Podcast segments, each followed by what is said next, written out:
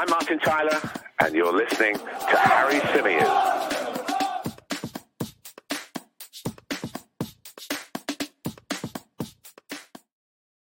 Hey everybody, how's it going? Welcome back along to the Chronicles of a Gooner, the Arsenal podcast, part of the 90 Min football family. We are back after a few days out, a few days out in Istanbul, covering the UEFA Champions League final. I'll tell you a little bit about my trip. We'll talk uh, about, of course, some of the Arsenal related transfer stories doing the round. And of course, we will take your questions from the live chat box. Good to see so many of you uh, with me here live. Um, yeah, how are you? How have you been? It's been a few days. I've been getting a little bit of grief actually for the fact that it's been uh, a few days, but rightly so, because I did say that I was going to try and keep the podcast going, at least in c- kind of some sort of short term form. We managed to get a couple of videos out during the sort of four or five days that I was out in Istanbul. But it was really, really difficult because because of just the lack of good solid internet connections. I felt like I couldn't upload from sort of being on the move. I'd have to go back to the hotel and then that would be the evening. And would I have much time to kind of get ready after the day's work to then go out for the evening and do a podcast, etc., etc. Uh, so I ended up just putting a couple of short term uh, or, or, short form, I should say, videos out. So those of you that are listening on audio won't have got anything. So I do want to apologize uh, to you guys for that period of time. But listen, I, I was really, really busy. Um, managed to spend a bit of time just kind of taking in the city as well, which was really, really nice. Bit of sunshine, you probably tell by the color of my face, has changed quite dramatically, which is good. Um, I need it. I need the sun. Um, and so yeah, to be out there was uh, was great. I am back now, though. Um, I, was going to say I was. I'm glad to be back. I am glad to be back in some ways. Uh, I'm not glad to have come back to hay fever, which just isn't a thing in every other country. It seems it's only a problem for me here. Um, just as hot though, uh, which is nice as well. Uh, but yeah, brilliant, brilliant. Um, glad to be back with you all on this live edition of the podcast. Uh, let's say a few hellos. Uh, let's say hello uh, to Wesbird. We've got Umer, uh, we've got Alistair, we've got Zach, we've got Junior Gunner, we've got Damien who says thought they kidnapped you on Champions League duties, Harry. uh, big hello to uh, Halo, we've got Henry, we've got Faluso, we've got Kin, Greenbone. Uh, Zach says, first live stream I've been able to get on in a while. The little one finally let me. Uh, good to see you, mate. Uh, Westbird says, great to have you back. Thank you. Uh, no Choftes, my good friend Stel says, bravo, Rea. Thank you so much, man. And I just remembered I'm supposed to text you back with a with some details about something. Sorry, mate. Uh, completely, completely forgot. Uh, about that. I'll make sure I do that today. Um, Leeds Gunner says, How did you hold it together talking to the Arsenal legends? Memories for a lifetime. Absolutely. Robert says, Afternoon, my business partners arrived back from Istanbul last night. So envious. I'd love to see us lift that big trophy. Oh, mate, me too.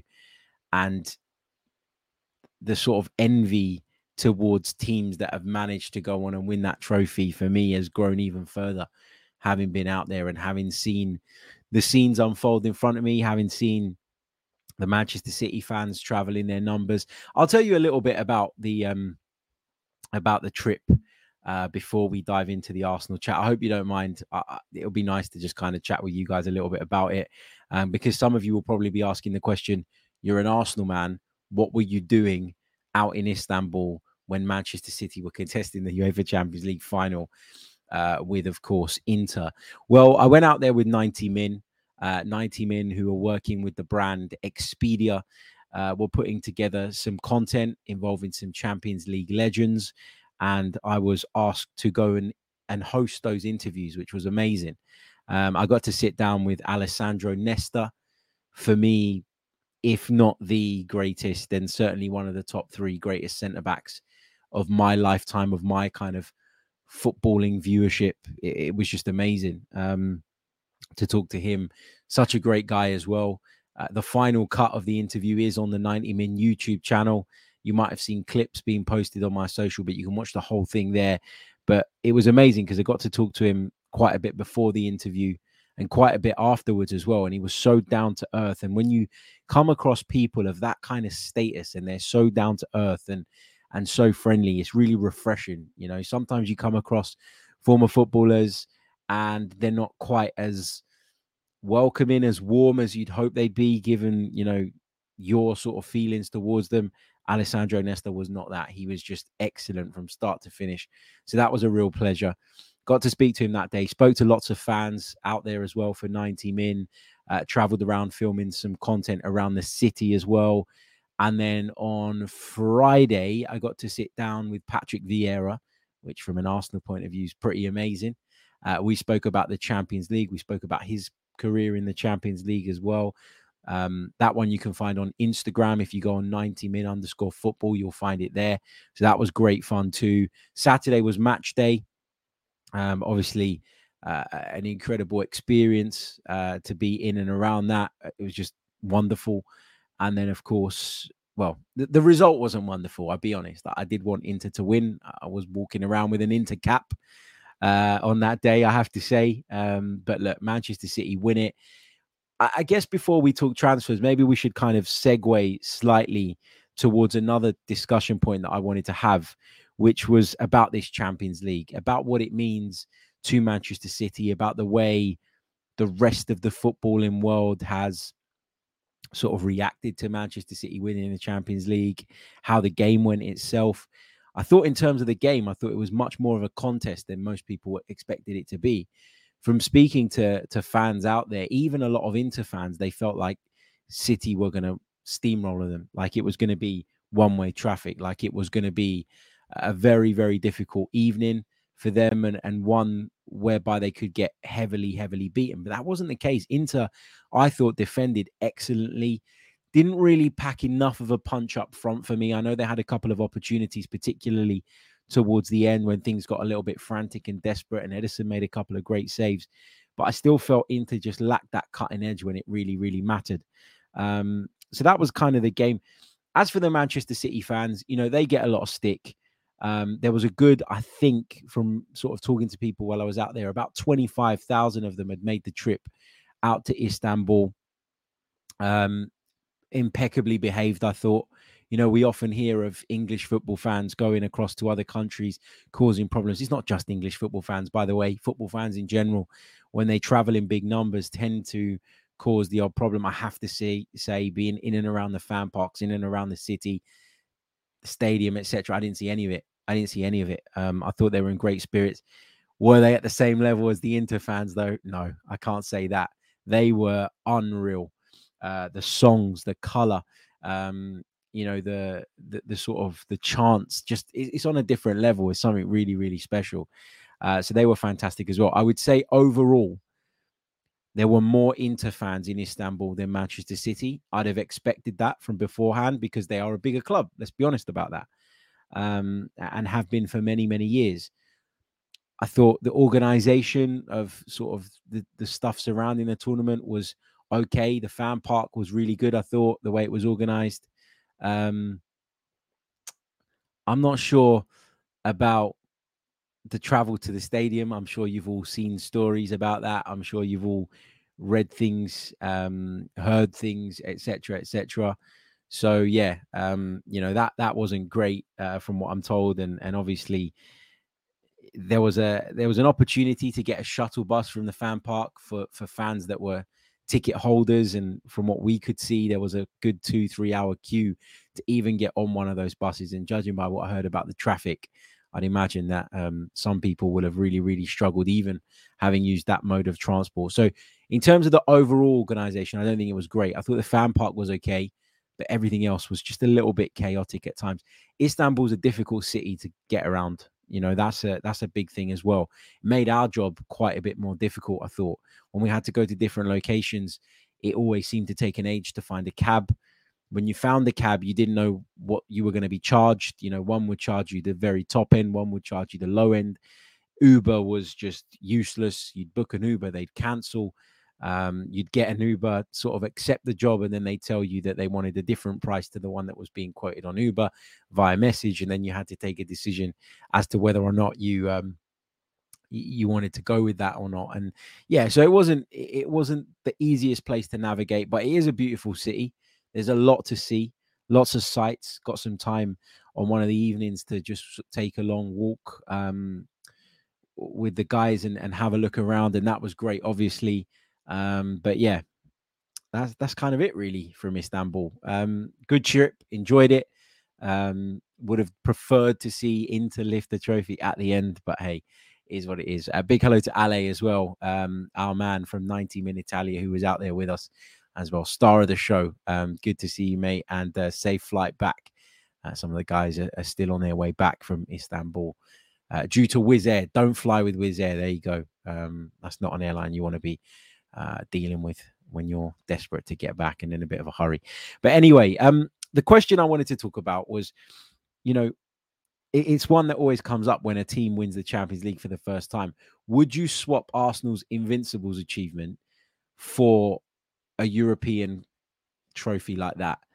And often I hear Arsenal fans say no, because actually what we achieved was unique, may not be matched ever you know, even this great Manchester City side over the last few years who have been impeccable have not been able to to manage that achievement of going the entire Premier League season unbeaten. But I don't really feel that way, you know, and, and I'm going to get shot down for saying this, but I really do feel like I probably would just about swap the Invincibles achievement for a UEFA Champions League victory.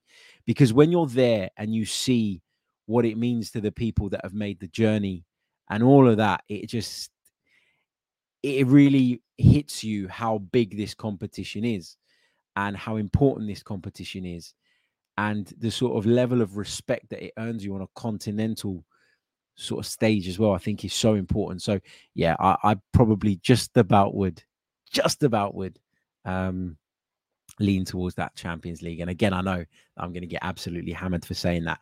How have people reacted to to manchester city winning it? Not just winning the champions league but completing the treble matching Manchester United's achievement of 1999. And from speaking to a lot of City fans out there, they really wanted to do that. They really wanted that to happen. They really wanted to shut down the noisy neighbors, someone said to me, um, which makes a lot of sense. You know, Manchester United will rightly go on about that achievement because what an achievement it was. But City have done that now. There is a bit of a sour taste, I think, for a lot of people when it comes to City because of the charges hanging over them 114 115 charges whatever it is of um, financial irregularities have been leveled against them by the premier league which would obviously dilute these achievements if they're found guilty. The problem i have with all of this is that we're just in limbo at the moment and you don't really know how to play it. You know you can sit there and you can really lay into Manchester City and call them this and call them that and say it's a disgrace and they should be stripped of the titles and they shouldn't be allowed to compete and all of this. Um, but then if they get found not guilty, we'll all look stupid. By that same token, how can they fully, fully enjoy winning the Champions League, winning the treble, knowing that it could be tainted? And knowing that if it does come out in the not too distant future that they did breach the rules in the eyes of the wider footballing world it isn't going to be acknowledged as being this magical moment. I mean i didn't watch it on bt sport obviously but i heard lines uh, of commentary that were being sort of tweeted. The greatest underdog story or something in the history of football was something that was said. What what on earth are you on about? How is it an underdog story? They've been taken over by a state who have pumped in a ton of money to get them to a point where they're able to compete with the very elite in our sport. And here they are with a squad stacked full of talent. They've got the best manager in the world, not because they're a massive club and because Pep Guardiola as a kid grew up wanting to manage Manchester City, but because they paid him more than anybody else would.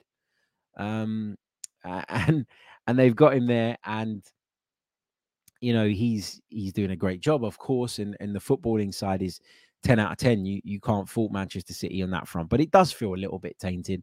Um, tommy says if i was a city fan i wouldn't care. Everyone else is just jealous.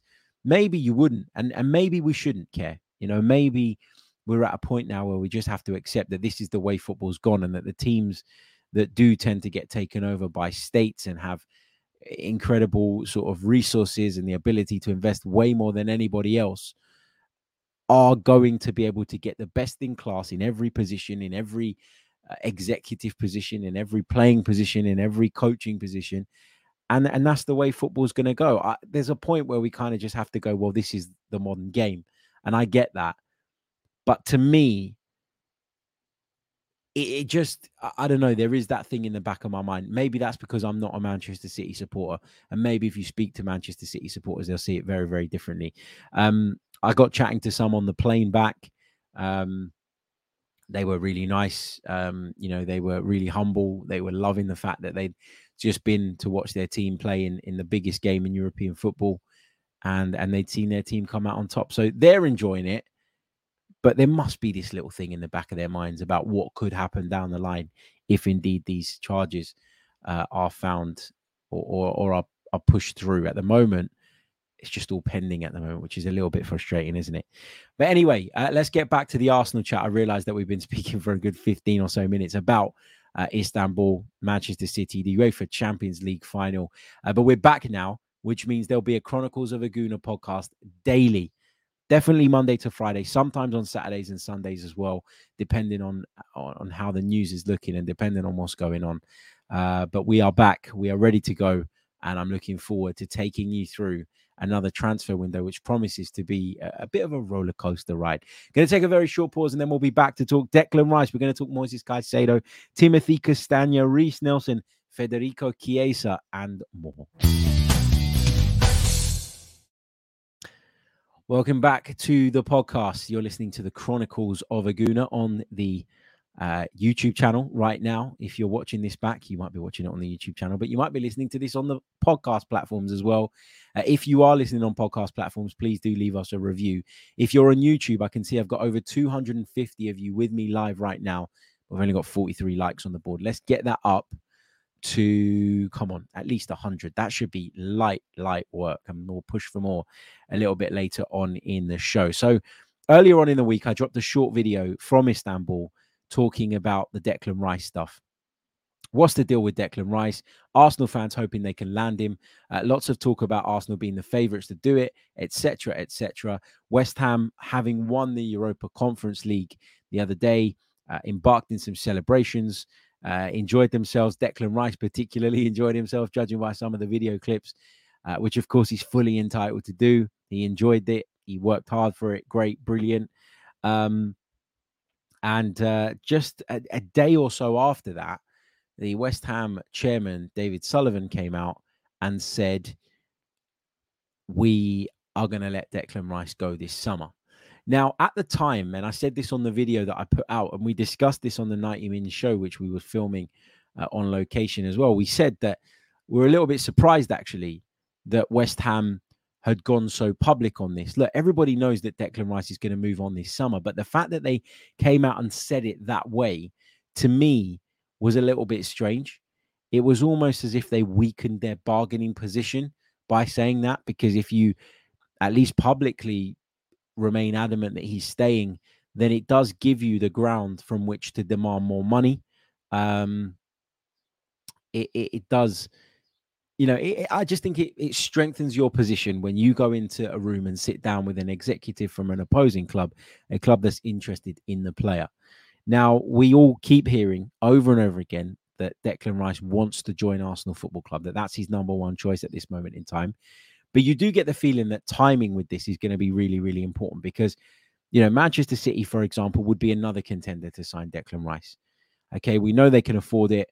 We know that they'd appeal to him because of their success and what it would mean for him on an individual level, what he could go and achieve with them, with Pep Guardiola as his boss, etc., etc.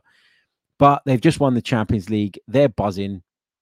Probably haven't got around to making serious moves in the transfer market just yet. So if Arsenal want Declan Rice, you feel like they're going to have to do this in the next couple of weeks before the rest of the Sharks start closing in. I really do believe that. And so it's imperative that the Gunners get a move on. Now, listening to sort of Charles Watts speak the other day and, and various other uh, Arsenal reporters, it seems like this week is seen as a week that could be really crucial in getting this deal done.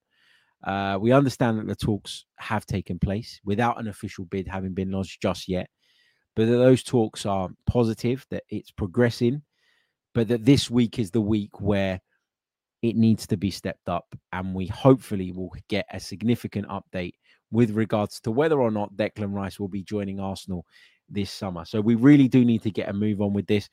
The more I was thinking about this when sort of being away over the last few days, like, we were walking around a lot and you have a lot of time to think. And uh, and I was talking to Boovy actually um, when we were walking yesterday about Declan Rice. And one of the things that I just can't get away from is that a hundred million pounds is is too much money for Declan Rice. The problem is, is that when you look at the rest of the market and you look at what play what clubs are playing, what clubs are paying for certain players, it then becomes difficult to say actually Declan Rice is not worth that because you look at his age, you look at his profile, you look at his versatility within that midfield, you look at all the things he would bring, the leadership, etc., etc., the homegrown factor, all of that. When you take it all into consideration, you can understand why West Ham are looking for that sort of money. I'm okay with Arsenal spending around about 100 million to land Declan Rice as long as that isn't the only business they do in midfield because they need to do more. Now, it doesn't have to necessarily be two 100 million pound players because we've seen that you can pick up players for 30, 40 million pounds sometimes that can go on and be excellent. You know, that can come in and make a real difference to your team. We don't need players for tomorrow anymore at Arsenal. It's great to always keep an eye on that and make sure that you're well stocked and you know you're healthy in that sense and in that department. But for me, it's about the here and now we got ourselves to a point where we're far more competitive than we've been for years. And the only way to get over the line is to go and add players to the equation that can help us today, not tomorrow, not the day after, but today. Players that are ready, ready made.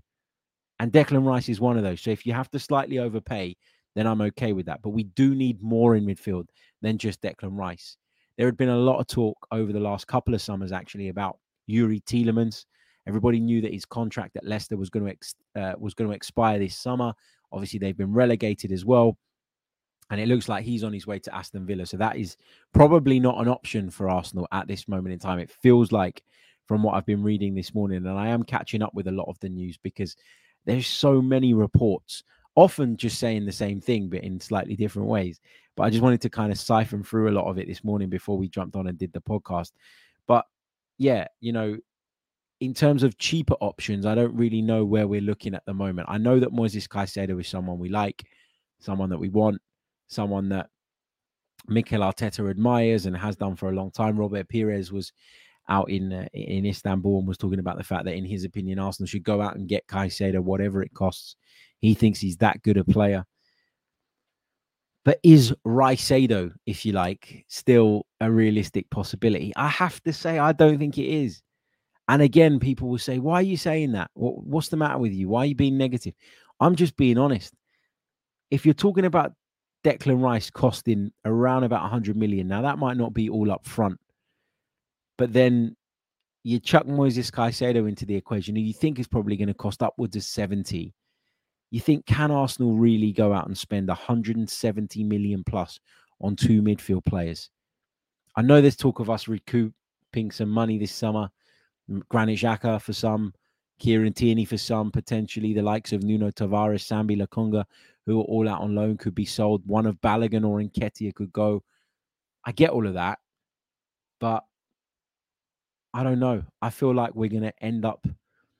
I, I feel like the idea is always to get back to that self-sustaining model, and I think I read something this week while I was away that you know the the Kroenkes are kind of reiterated that, which makes me feel like they're going to start needing to at some point sooner rather than later probably balancing out um you know the the spend with what comes in.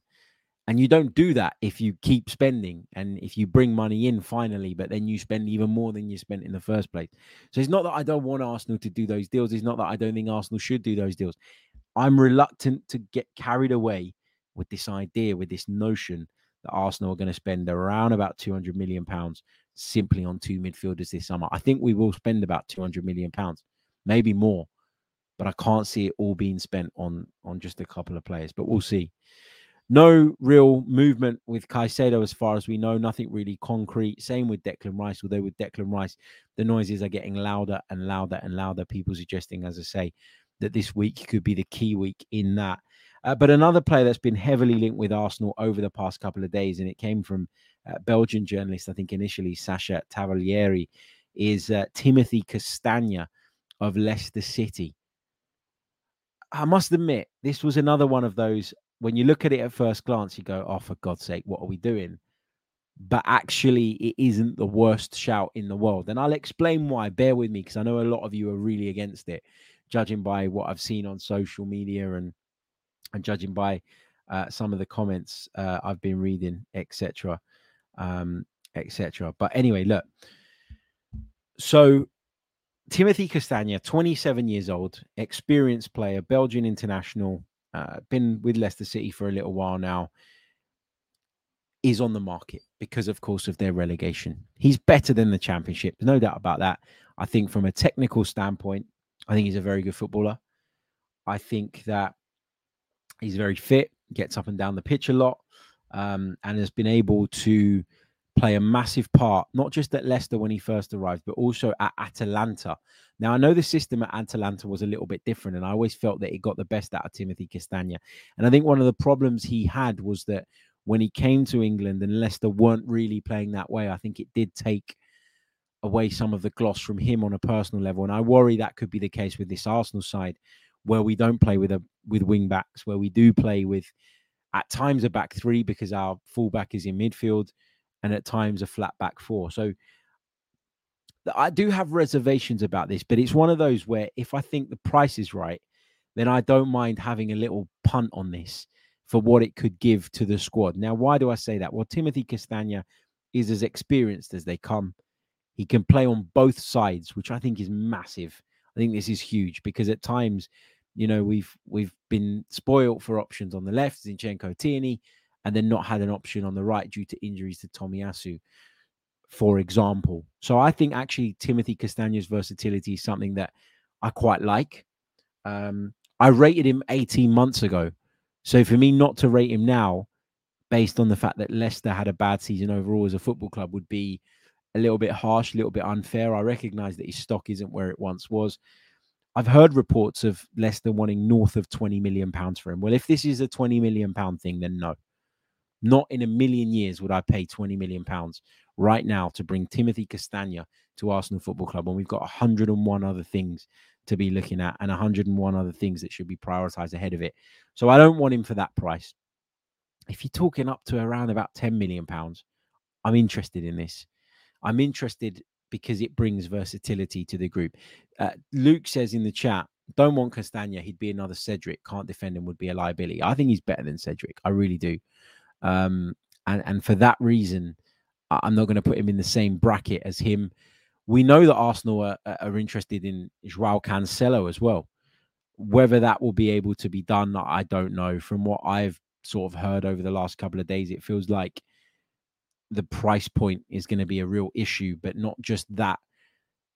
You know, which would be the first hurdle. The second hurdle would be that Joao Cancelo would want quite a hefty wage to come to Arsenal. But this does suggest the fact that Cancelo's linked, the fact that Castagne's linked, that a fullback is on the agenda this summer. So we can take that away from it. Elsewhere, uh, Reiss Nelson looks as though he's uh, agreed a new contract with Arsenal, which is going to be signed when he returns from holiday, apparently. It will be until 2027, which means there's a four year deal. Uh, he'll earn around about £100,000 a week. And there are some suggestions that he's getting a five million pound signing on bonus, which just sent people wild. It's like Eddie and Nketiah re- rewound. Do you remember when that was announced and everybody lost their minds about it and said, "Oh my God, why are we giving him this type of money, etc., etc." Well, again, it's still cheaper, and I always say this: it's still cheaper than going out and buying a new player. 100k a week for a winger playing at a, a top club in the Premier League is not mad money the five million signing on fee is still significantly less than what you would have paid to bring in someone else. What would you have got for five million? To, would you have found a better player than Reiss Nelson for five million? No. When you think that Mykhailo Mudryk cost a hundred, then the answer to that is no. Uh, so I'm happy about this. I'm happy that he's staying. And again, as I keep saying about Nketiah, I feel like I say this every show. This protects their sell on values too. Doesn't mean they're both going to be at Arsenal Football Club for years and years and years to come. It just means um, that they are they are going to be now protected and are going to be sellable assets. And we've banged on for years and years and years about how bad Arsenal are at selling. Well, in order to sell effectively, you need to do things like this. Let's take some of your comments on Castagne because I know a lot of you um, disagree with the idea of him coming. Um, where is it? Uh, Chris Summers says, um, I respectfully disagree. I think he's talking about Cancelo here. I don't think he pushes Ben White out of the starting 11, so would rather we got someone with the potential to overtake Ben White, like a Fresneda or Sacha Boey. The thing is, is that look, Joao Cancelo as a traditional fullback is better than Ben White. I'm sorry, he is. Ben White, though, is of course playing in this kind of hybrid role that really, really suits us and has done a wonderful job there.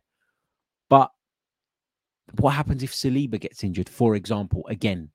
Then we're not able to push Ben White inside if we don't have sufficient cover at right back. And we can't trust in Tomiyasu. So we need someone else to come in. Now, Fresneda could be on his way to Dortmund. We understand Sacha Boey, you're talking about 25 million, 30 million pound is what Galatasaray said to be asking. If you can get a fullback in that can cover you for a year in the short term, while you focus on and prioritize other areas for around about 10 million pounds. That's why the Timothy Castagne thing appeals. I mean, look at Jorginho, right? Look at the Jorginho situation. The reaction from some of our fans when we signed Jorginho was embarrassing. It was embarrassing. It was laughable. He's come in, he's done a really good job overall. But this summer, it looks like Arsenal are quite happy to move him back on again. They're going to get back the 10 million pounds, or at least close to it, for what they paid for him. And they've managed to bring him in, plug him in, fill in a couple of holes, give us some good performances as we continue to challenge for our goals and our objectives. And and you know we can move him on now and, and it would be exactly what it was advertised as which was a short-term fix. That could be the case with somebody like castagne as well. Don't be so quick all the time to write off these players when the remit is is a small one which is to come in and cover. You know we, we're not manchester city. We're not going to have a bench stacked of 50 plus million pound players. That's not going to happen at arsenal football club. So this is the reality of our situation but anyway, um, Ben Will says Castagne is a subpar player for Arsenal. We're trying to be the top five best teams in the world, and people would be okay with Castagne. Man City wouldn't even give Castagne a look in. Man City signed Fabian Delph. Man City signed James Milner um, at a point. You know, why? Because they were players that were going to come in and cover and, and plug holes. And also, we are not Manchester City, Ben. We don't have the resource that they do. Um, so yeah, Anyway, uh, what else we got? What else we got? What else we got? Um, social joins says Cancelo is rotten. Look at his track record. I don't know, man. Uh, sometimes players fall out with managers. It's just the way it goes. You know, it's just the way it goes. Um, look, let me touch on a couple more pieces uh, because I just want to get these out of the way before I forget them and they go out of my mind. And then um, we will uh, we will go solely on the comments for a little while. Uh, so keep the comments coming in, keep the questions coming in. If I could ask you as well, uh, before I take a really short, actually, I'll take a short pause after we do this bit as well. Uh, please do leave a like on the video though. Uh, we've not even got 100 likes on the board, but there's over 400 of you with me live right now across the multiple platforms. So let's up that. Let's get that sorted right away. Subscribe to the channel if you're brand spanking new. And if you're listening on audio, please do leave us a review. But another story that I wanted to talk about Federico Chiesa being linked with a move to Arsenal. Now, I love Federico Chiesa. I think talent wise, he is unreal. Think back to Euro 2020, which was, of course, played in Euro or, or was of course played in 2021, I should say. What a star! What a star! But he's had his fair share of injury problems, and that's put me off him dramatically. I know that's not the player's fault, and I know it sounds harsh and ruthless, but maybe that's what you need to be at the top end. And for that reason, as much as I love Federico Chiesa as a player, I'm not spending big money on him this summer. I'm just not. Um, and actually, the Reiss Nelson deal suggests to me that the winger thing is something that we're going to look at later down the line rather than this summer, unless a really good opportunity presents itself. I really do believe that the Reiss Nelson contract is a indication of the fact that we're going to just park that winger stuff for a minute, focus on a couple of other key areas, and then revisit it a little bit further down the line. If, of course, Reiss Nelson doesn't cut the mustard. Chiesa's been back for a little while, hasn't really hit the heights of what he showed in the past, but it's understandable when you've been out for that long with a, an injury that severe. Has got two goals and two assists in his last five league games of the season for Juve, which is pretty good. But as much as I love the player, and I really do, he's direct. He can play anywhere across the front line. He's a real throwback at times, Federico Chiesa. I'm a big, big fan. I just can't, looking at that injury record and, and thinking about all the potential things that could go wrong, I just could not if I were signing the check, sanction that deal based on what Juve are going to want for him. You know, so um, yeah, it is a link, it is a rumor, it is being reported, but I don't see that one uh, coming uh, coming um, coming to fruition. Uh, Tom says um, the budget option, if we can't get Rice and Caicedo, would be to turn to versatile Tyler Adams from Leeds. Yes, I'm biased as a Yank. Tom, I'll be honest, I don't rate Tyler Adams. I really don't. Um, I think he plays well for the US national team. I think international football at this moment in time isn't of the same standard as elite level club football. I think that's that's been the case for quite a while. Um, I remember when we were initially really heavily linked with Tyler Adams, and I said on this show that he wasn't for me. He was not the one that I wanted Arsenal to go out and bring in. I didn't think we could build a midfield around him. And having seen him come to Leeds again, I take into consideration, just like with Castagne, that you're talking about a struggling side, but I just don't see it from Tyler Adams. Not at the very highest level. I think he's he's a good player. I think he's a mid-table Premier League player, and and that's about it for me. And I know again, I'm to get I'm going to get pelters for a lot of things I've said on today's show, but that's genuinely how I feel about Tyler Adams. And it's not a new opinion that's based on the recent struggles of Leeds United. It is a it is an opinion I've held for a few years about Tyler Adams. Wasn't massively sure about him prior to his move to Leeds into the Premier League, and his spell there hasn't done anything to convince me otherwise. Saw him live a few times this season for Leeds as well. Never came away that impressed. I got to be honest. Um, so that's not one for me. Uh, what else have we got? Uh, Kurt says if we got Castagne for 15 million or less, might be good cover for that right back and left back position. That's the thing, right? You're talking about someone who maybe isn't at the highest, highest level, or certainly isn't at the highest, highest level, but someone who's versatile enough to be able to um, to support the squad, which is important now with, of course, Champions League football returning. Halo Matea says, Harry, nobody seems to talk much about James Ward Prowse, who I think is a quality player, maybe the Premier League's best free kick player. What do you think? I think he's a great set piece taker, but outside of that, I don't think his overall game is good enough. Um, and I think that's why he's probably not going to get the mega move that maybe some people feel he deserves. He should get a move away from Southampton. Um, but top, top level, not for me. Not for me uh, for those reasons. What else have we got? Um, what else have we got? Noonan says it's all about clever recruitment as well. Castagne seems like lazy scouting. I don't think it is lazy scouting. I think it's the opposite. I think it's looking at, I think it's being able to see through a crowd, basically. It's been able to hear through the noise. It's been able to understand, despite all of the noise around Leicester City and the problems they've had, that actually the player on an individual level has a skill set that could be of use to us that coupled with the fact that given they've been relegated, there's an opportunity to do a bit of business for a decent amount of money. I don't think it's lazy scanning at all. I, I disagree with that. I, I, get why people say that stuff. Well, they've been relegated, so let's just go and pick someone out from there because it'll probably be cheaper and the player will be desperate to move on. But I don't see it as, as that cut and dry. I got to be honest. Um, Halo says selling Tierney and buying Castagne, that would take Arsenal's level down. I'd agree that Castagne's not as good a fullback as Kieran Tierney, but in terms of his style, would he be a better fit? Because let's be honest, Kieran Tierney hasn't looked good for Arsenal this season. I'm sorry. People don't want to admit it because they love him and he walks around with Tesco carrier bags and all the rest of it. But he hasn't been as good as, or he hasn't looked as good as he has in previous seasons because he's just not been able to fit into the system. Um, Faris says, uh, Harry, they were saying the same things about Akanji. I trust Mikel. Uh, what else have we got? Uh, Pesci uh, highlighting Locatelli. Um, Stephen Baverstock says, Big up, Harry. Hope you're well. Question for you in the chat. Would you go for Castagne if it means that we can get Caicedo and Rice, or only get one of them and go and get Cancelo or Fresneda, etc.? I would take Castagne if we got Caicedo and Rice, absolutely, because I'm not sure about Fresneda for starters. You know, he's a kid, got potential, great, but I always say this potential, unless you go on and fulfill it, means absolutely nothing.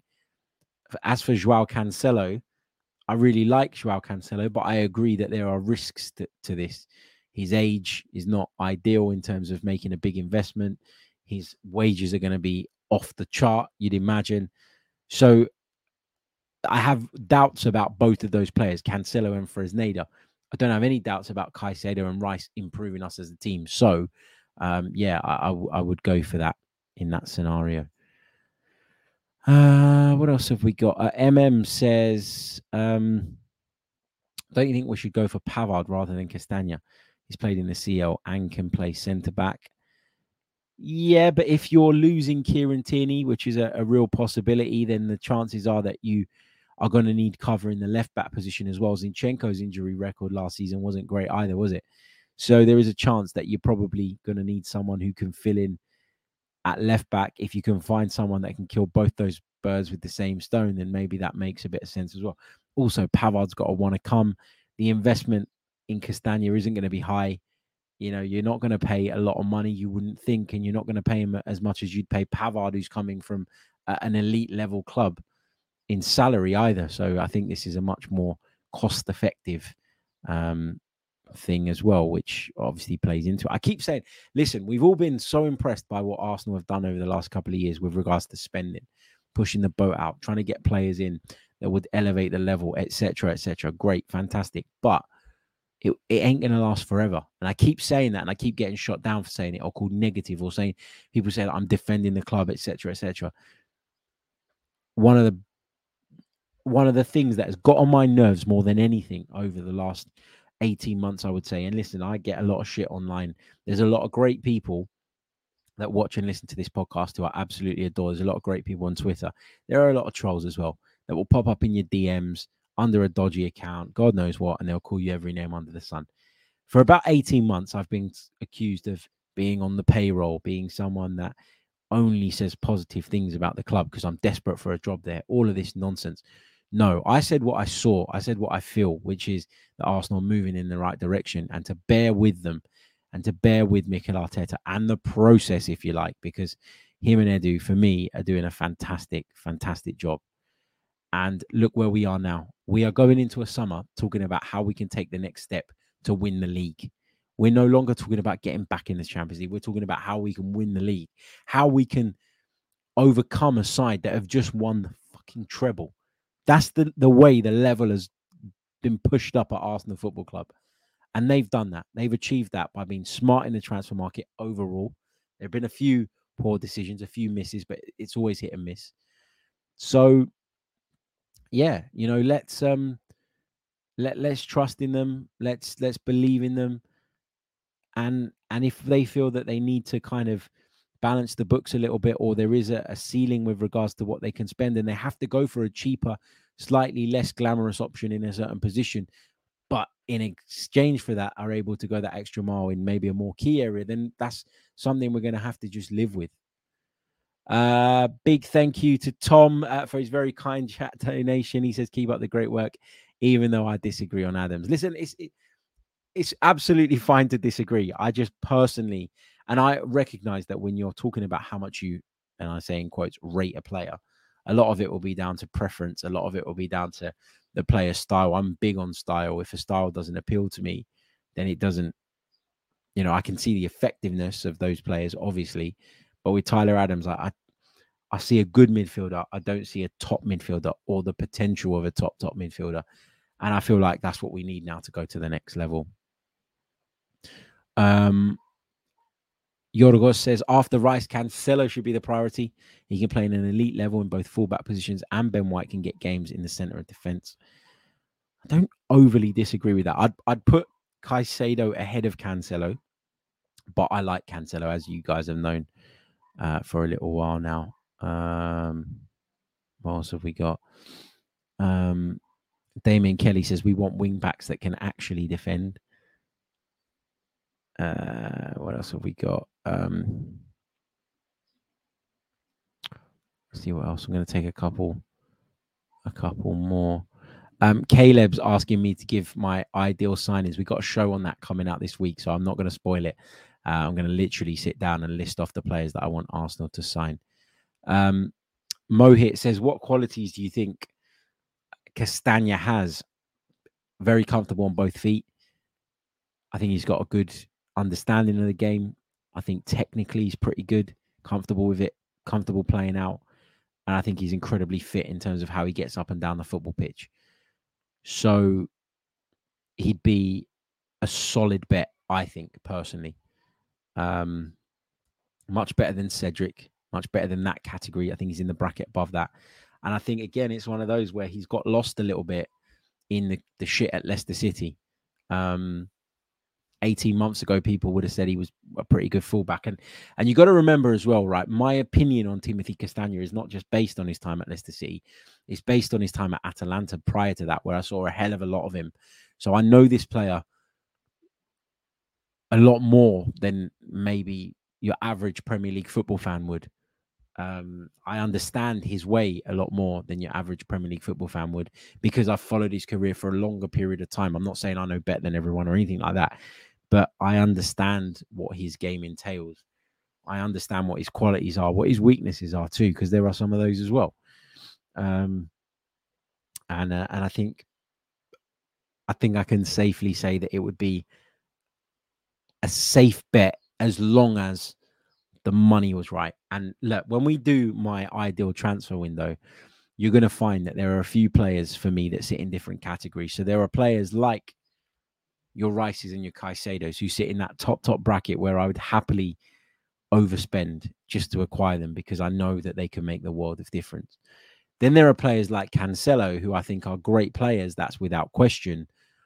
But there has to be a point where it doesn't make sense anymore financially. So they fall into the category of if the price is right, I would do it. And then there's players, I'm sorry, like Ivan Fresneda, who I don't have a clue whether that's going to work or not. Sacha Boey, I don't have a clue if that would work or not. And so if you're talking about paying 20, 25, 30 million pound on them guys, I'm like, what are we doing here? That's not a safe bet at all. And if you think that is a safe bet, how can you then knock the idea of Timothy Castagne for 10 million pounds when Sacha Boey and even Fresneda, yeah, they might be young and they might have potential based on a few clips you've seen. But Sambi Lokonga was young and had potential and came here and didn't impress and probably will leave the club. Nuno Tavares came in and impressed for a bit and then went to shit and has gone to shit at Marseille as well and will probably leave the club for a nominal amount of money. Remember Runarsson, like we there is examples of Arsenal going out and bringing in some of these young players, paying decent amounts of money for them and them just not being good enough. So every transfer has an element of risk. I love saying that. It's my catchphrase in every transfer window. But I just don't understand why some people fail to see the risk with certain players and, and, and really sort of um, home in on it with others. Right. Look, anyway, I'm going to leave it there. Um, thank you all so much for tuning in. Uh, really, really do appreciate it. There's over 400 of you watching us live right now, which is amazing. Uh, if we could drive the likes up to as close to 200 as possible, uh, that would be great. Like, subscribe, all the rest of it. And I will see you guys uh, very, very soon. Definitely tomorrow, um, unless we get some transfer news or, or something significant that deserves our attention later on today. I'll catch you all next time. Until then, goodbye. I'm Martin Tyler, and you're listening to Harry Symeou.